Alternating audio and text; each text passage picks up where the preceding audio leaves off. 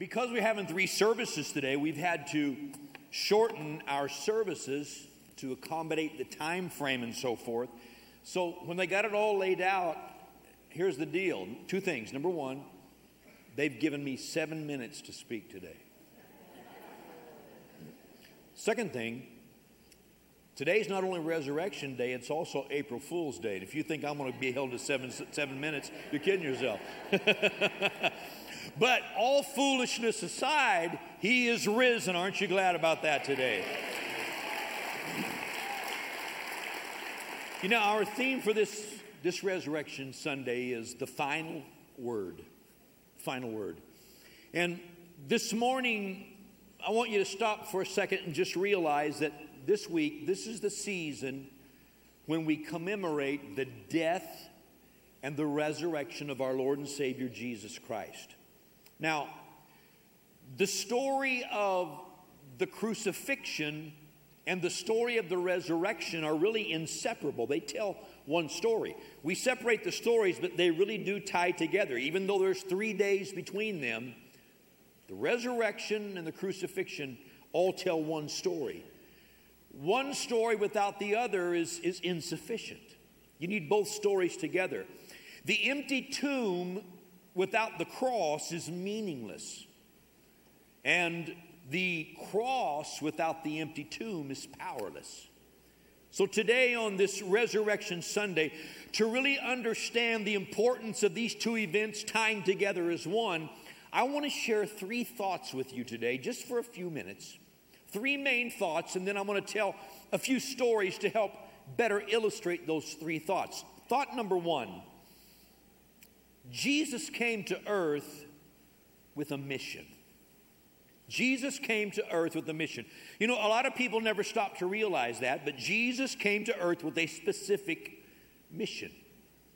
God didn't just drop him down here and he turned around and said, Okay, what am I going to do? And God said, I'll hang out and see how you like it. And then one day they got tired of him and they killed him, and God said, Oh, it's okay, come on home, and then took him back to heaven. That's not the way it was. It was very meaningful, it was purposeful. Jesus came with a mission.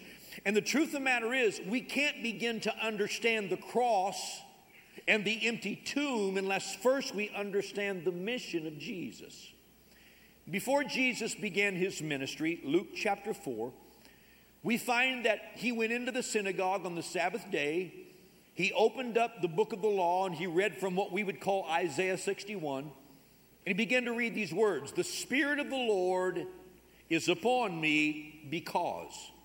The Spirit of the Lord is upon me because, and then he declared why God had put his Spirit on him. And I want to put it in my own words today, if I could. There were four basic things Jesus said. Number one, he said, I've come for the poor. I've come for the poor. Those who are at the bottom of society's ladder, those who can't help themselves and pull themselves out of the hole. Jesus said, Those who've been overlooked and neglected, I've come for those people. But then, second of all, Jesus said, I've also come for the captives. Literally, what he said was, I've come for the prisoners of war. I've come for those who've been fighting, but they've lost the battle. They're in bondage. They can't experience freedom. They are stuck in a hole. They can't get out of that hole. Jesus said, I've come to liberate and free those prisoners of war. Third of all, Jesus said, I've come for those who are blinded. Those who can't see their way, those who can't find their way, those don't, who don't know how to go and where to go and when to go. Jesus said, Those who are blinded, I've come to open up their eyes that they can see the light and find their way. And then, fourth of all, Jesus said, I've come for those who are oppressed. The original writings literally say, those who've been crushed and bruised by the circumstances of life. If you think about those four things that Jesus said, it becomes really obvious to me that what Jesus was saying was, I've come for each and every one of you. Every person in this room we fall into one of those categories, maybe two, maybe all four of those categories. But to better illustrate this, let me, let me just tell you some stories. I want to share some stories this morning. The mission of Jesus is probably better told by the stories of some people, like a guy named Bartimaeus. Bartimaeus was a beggar. He lived on Beggar's Row. He had a license to beg, if you will. He lived in the homeless camp of the day. And I'm going to put it in today's vernacular. He was one of those guys sitting at the end of the freeway ramp saying, Give me money for food. Not only was he poor, not only was he a beggar, he was also blind. And he sat every day just begging for money to keep himself alive. But one day Jesus came to town. And Bartimaeus sat by the side of the road and he hears all this commotion. He said, What's going on? And somebody said, uh, A guy named Jesus is passing by with a crowd of people. Well, he'd heard about Jesus. And he begins to cry out, Oh, son of David, have mercy on me. And they're telling him, Be quiet, be quiet. And he gets louder and louder until Jesus hears him. And Jesus says, Bring him to me. And when they bring him out to Jesus, this blind man is led out there. Poor beggar with his beggar's robes throws him off, comes to Jesus. Jesus says, What do you want? He said, I want to receive my sight. Jesus, with a word, spoke the word, and immediately he was healed. He received his sight, and it took him off of Beggar's Row. It put him in a position to build a life and a future because Jesus stepped into his circumstances, and Jesus had the final word. It's a great story. Another quick story. One day they brought this woman to Jesus, naked, unclothed threw her in the dirt at his feet, and they said, She deserves to die. She was taken in the very act of adultery. It was a really big deal in Jewish society in those days. It was against the very commandments of God. They said, We're going to kill her now. What do you say? Jesus said, Okay, she deserves to die. We'll stone her. But let the one among you that has no sin throw the first stone. Then the rest of us will enter in. One by one, they began to walk away until no one was left but Jesus and the naked woman. And he reached down to her with her head buried in the dirt. And he said, Ma'am, where are your accusers? And she looked around and said, There are no accusers, only you. Jesus said, Neither do I condemn you. Go, sin no more. Even though he had the right, even though he was sinless, he had the right to throw the first stone. He said, No, no, no, no, no. There's a better plan for your life. And with a statement, with the word, Jesus changed the whole course of her life and freed her from her past that she would go forward because Jesus had the final word. Then there's the story of a guy named Legion. We don't know his real name. They called him Legion because there were probably a thousand devils that possessed him. He was such a odd and unusual person that they kicked him out of town. They made him live out in the graveyard among the tombstones. He ran around naked, cutting himself, living in torment. They had bound him with chains on different occasions because he would terrorize the city. And the power of the devil was so great that the chains would be broken by their strength. Nobody could tame this man. He was a recluse, he was a crazy man. One day, Jesus got out of a boat, stepped on the shore where he was, and this man came running and fell down at the feet of Jesus. And with a word, Jesus sent the devils on their way and liberated him in a moment's time so he could go back to his village, go back to his home. And scripture says the next scene, he's sitting at the feet of Jesus, clothed and in his right mind. Why? Because Jesus stepped into the middle of bondage, in the middle of a prisoner of war's life, and Jesus had the final word. Then there's a guy like Zacchaeus. You know, Zacchaeus was a businessman, he was a tax collector, but he was a little bit shady.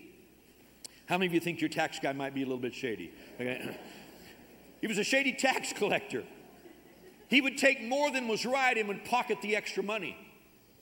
He was a short guy and he heard about Jesus and he was really interested because he, he wasn't the lower crust of society, but many people hated him. And he heard Jesus was passing through his town and he wanted to see Jesus. So this short guy goes and climbs up in a tree and looks over the pathway, knowing Jesus is going to pass that way. And when Jesus comes along and looks up in the tree and sees him there, Jesus stops and says, Zacchaeus, come down because today I need to go to your house. That day, salvation came to the house of Zacchaeus. And with a word, Jesus liberated him from his sins of the past. He righted his wrongs. And scripture tells us that he was a changed man because Jesus had the final word.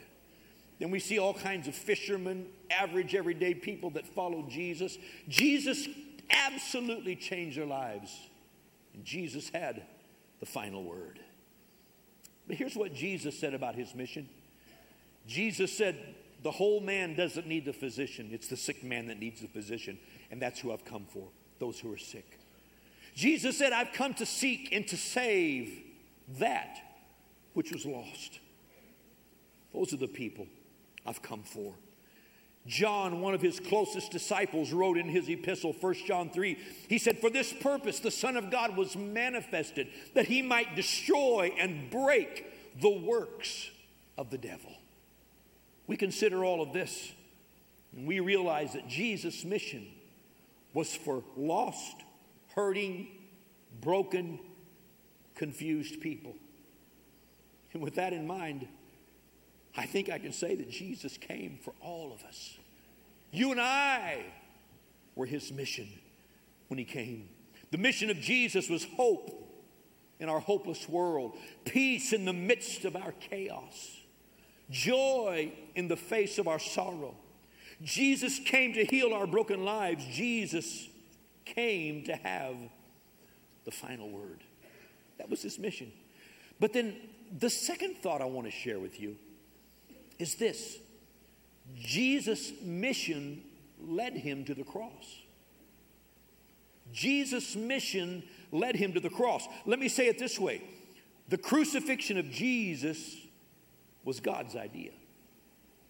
Isaiah 53 in the Old Testament you know, the prophet Isaiah got a glimpse of what the crucifixion would be like, and he wrote words. He was wounded for our transgressions, he was bruised for our iniquities. The chastisement for our peace was upon him, and by his stripes we're healed. He painted this picture and talked about how horrible it would be to look upon the Son of God and not even be able to recognize him. But then it goes on to say this it says, Yet it pleased the Lord to bruise him and to crush him. For our sakes, it pleased God the Father to put our punishment upon his own Son when he went to the cross. Verse 12 of Isaiah 53 says, And he bore the sin of many, and he made intercession for the transgressors. Literally, he took the place of the transgressors. I say this a lot around the bridge church, but I got to say it today. When Jesus went to the cross, everything that was wrong with us was thrown on him, and everything that was right with him was released into our lives. And Jesus had the final word. But let me talk to you about the crucifixion for just a moment. Crucifixion was a horrible thing, it was a horrible death.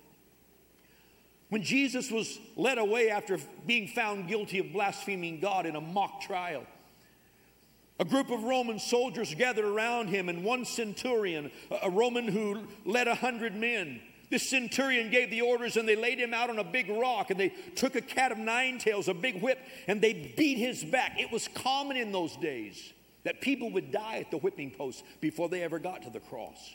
39 times they put stripes on the back of Jesus. Then they stood him up and put a crown of thorns on his head and pushed it into his skull, and the blood began to run down his face. Then they had him carry his cross to the top of Golgotha's hill. And when they arrived there, they stretched him out on that cross and they nailed his hands and his feet to that tree. And then they raised him up, dropped that cross in a hole, and let him hang there, waiting for him to suffocate. That was the death of crucifixion. But here's the interesting thing as they're crucifying him, as they're leading him away, as he's hanging on that cross throughout the whole process, those Roman soldiers are slugging him and spitting on him and slapping him and mocking him, calling him all kinds of names, saying, If you're the Son of God, why don't you save yourself? Even as he hangs on that cross, they walk around mocking him for hours. But finally, the time comes that Jesus says, It is finished. And scripture says he hung his head and he died. When Jesus died, the earth began to tremble. And then it settled back down. And that centurion who led that group of soldiers probably had a first hand in the crucifixion. If at least, the very least, he was giving the orders for the rest of the crew. That centurion and those soldiers with him, when they saw Jesus die and after the earthquake, their words were truly, this was the Son of God.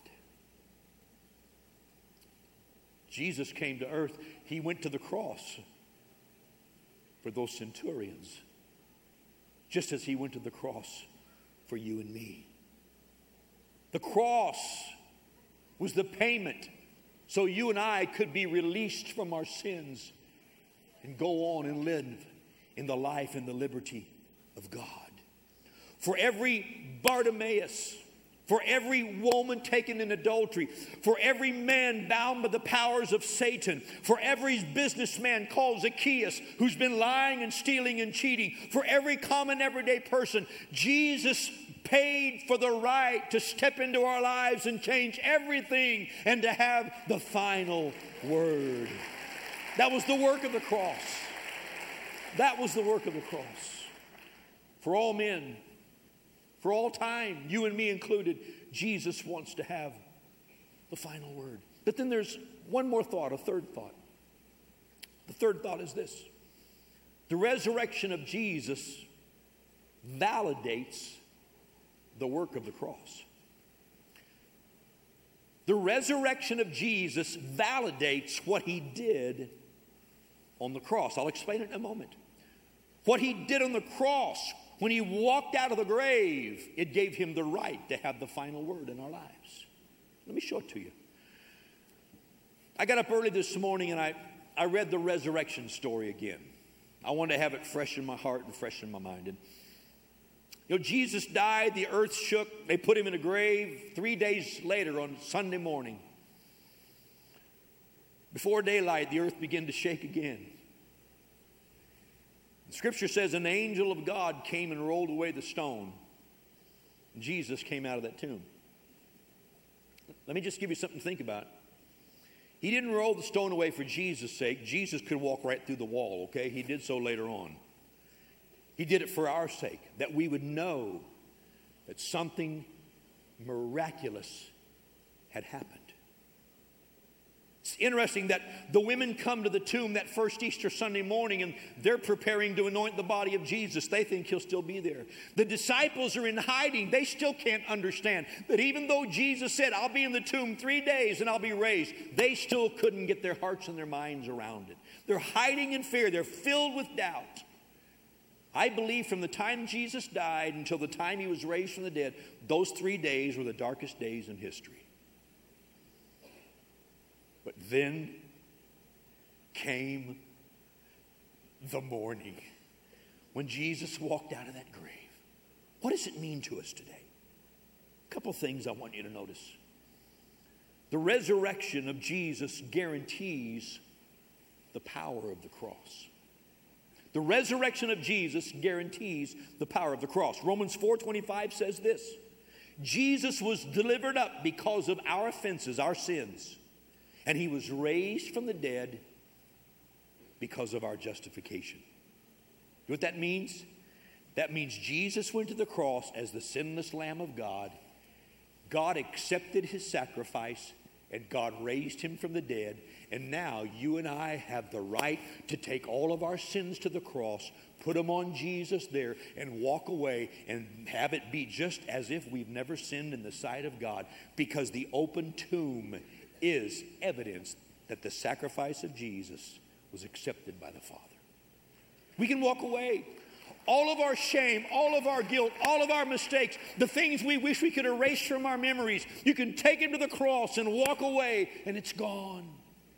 As a matter of fact, one more thing we notice Colossians chapter 2 says this having wiped out the handwriting requirements that was against us, which was contrary to us, he's taken it out of the way, having nailed it to the cross. You know, all those things you remember, all those mistakes you made that never leave up here, they've been nailed to the cross of Jesus. You need to forget about it and walk away. The next verse in Colossians 2 says this Having disarmed principalities and powers, he made a public spectacle of them, triumphing over them in his himself. What that means is he went into the midst of hell in that three day period and he walked out with the keys to death, hell, and the grave. And when that stone was rolled away, not only did Jesus walk out of that grave, but it gives you and me the right to walk to the cross, to die there, walk away sin free, and then walk out of that tomb to a life like we've never, ever known before. That's the power of that resurrection of Jesus.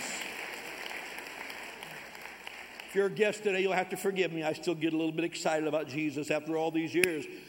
But I, I, was watching a TV show this week. Let me illustrate this to you. I was watching a TV show this week, and it was one of those shows where A woman had been falsely accused of a crime she hadn't committed. she was looking at at least 20 years in prison, and all the evidence looked bad. Man, the jury was shaking their heads. Man, they, they had this woman to It looked horrible. And how many of you know how these TV shows work? For 59 and a half minutes, you're praying, you're saying, Oh God, save her, oh God, deliver. You know, it's looking so bad.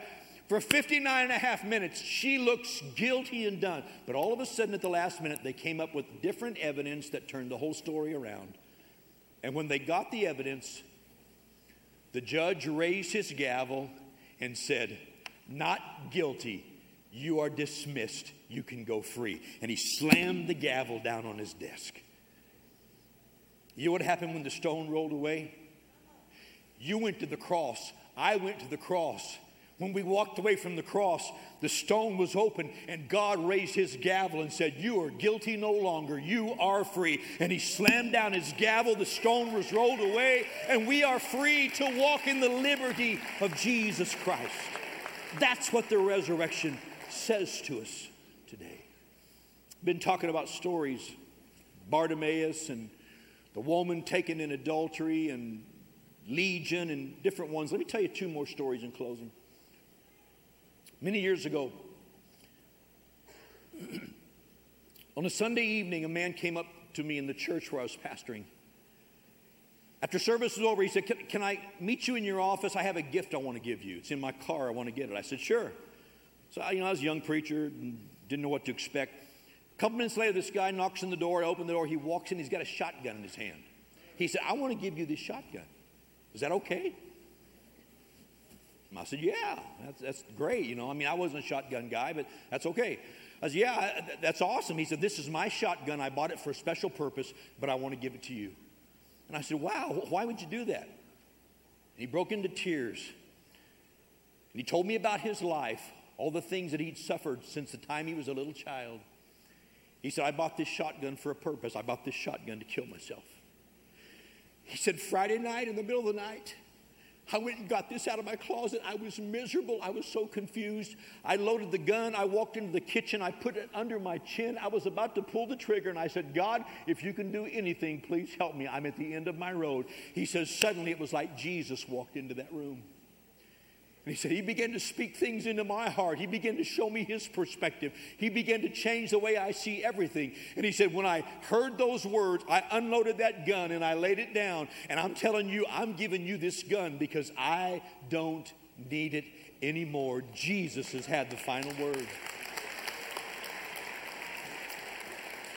A few months later, a few months later, I got a call about a friend of mine, a man in our church who had made some horrible decisions, made some bad mistakes, lost his family, was about to lose his business.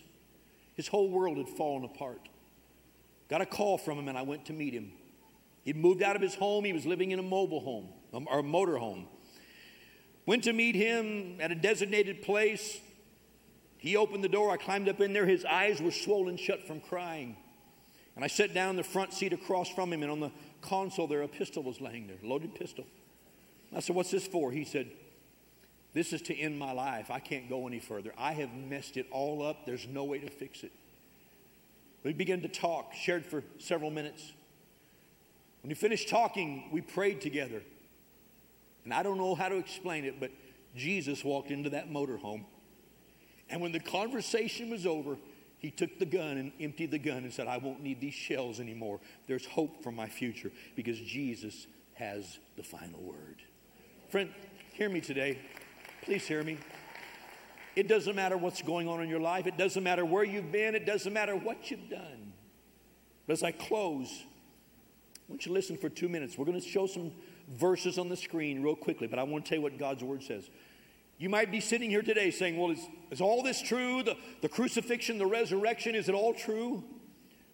2 Peter chapter 1, Peter, one of the closest followers of Jesus, wrote these words.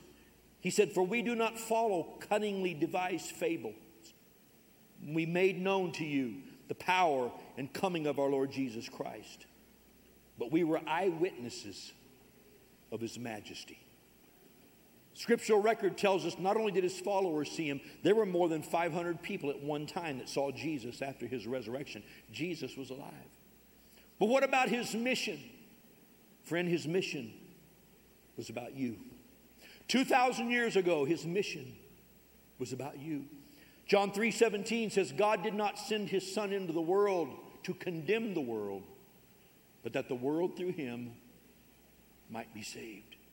But what about the cross? He died on that cross for you. 1 Corinthians 1:18 says, "For the message of the cross is foolishness to those who are perishing, but to us who are being saved, it is the power of God." And finally, what about the resurrection? The message from the resurrection is Jesus lives, and he wants to give you his life now in this world and eternally in the world to come. Romans 8:11 says, "But if the spirit of him who raised Jesus from the dead dwells in you, he who raised Christ from the dead will also give life to your mortal bodies through his spirit who dwells in you."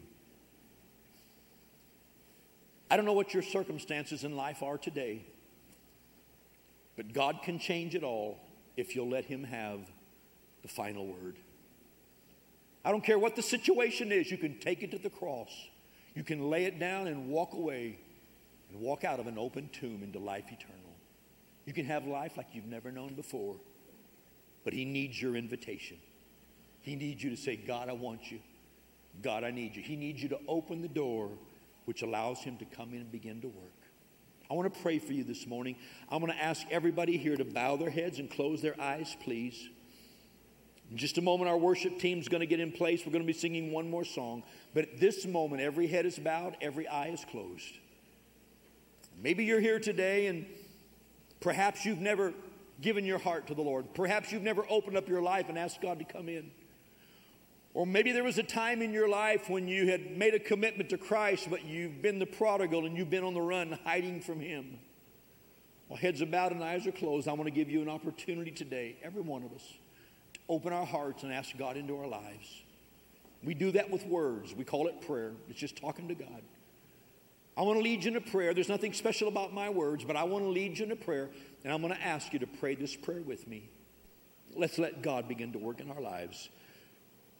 Repeat these words, speak them right out loud. You don't need to scream them, but just speak them right out loud from your heart.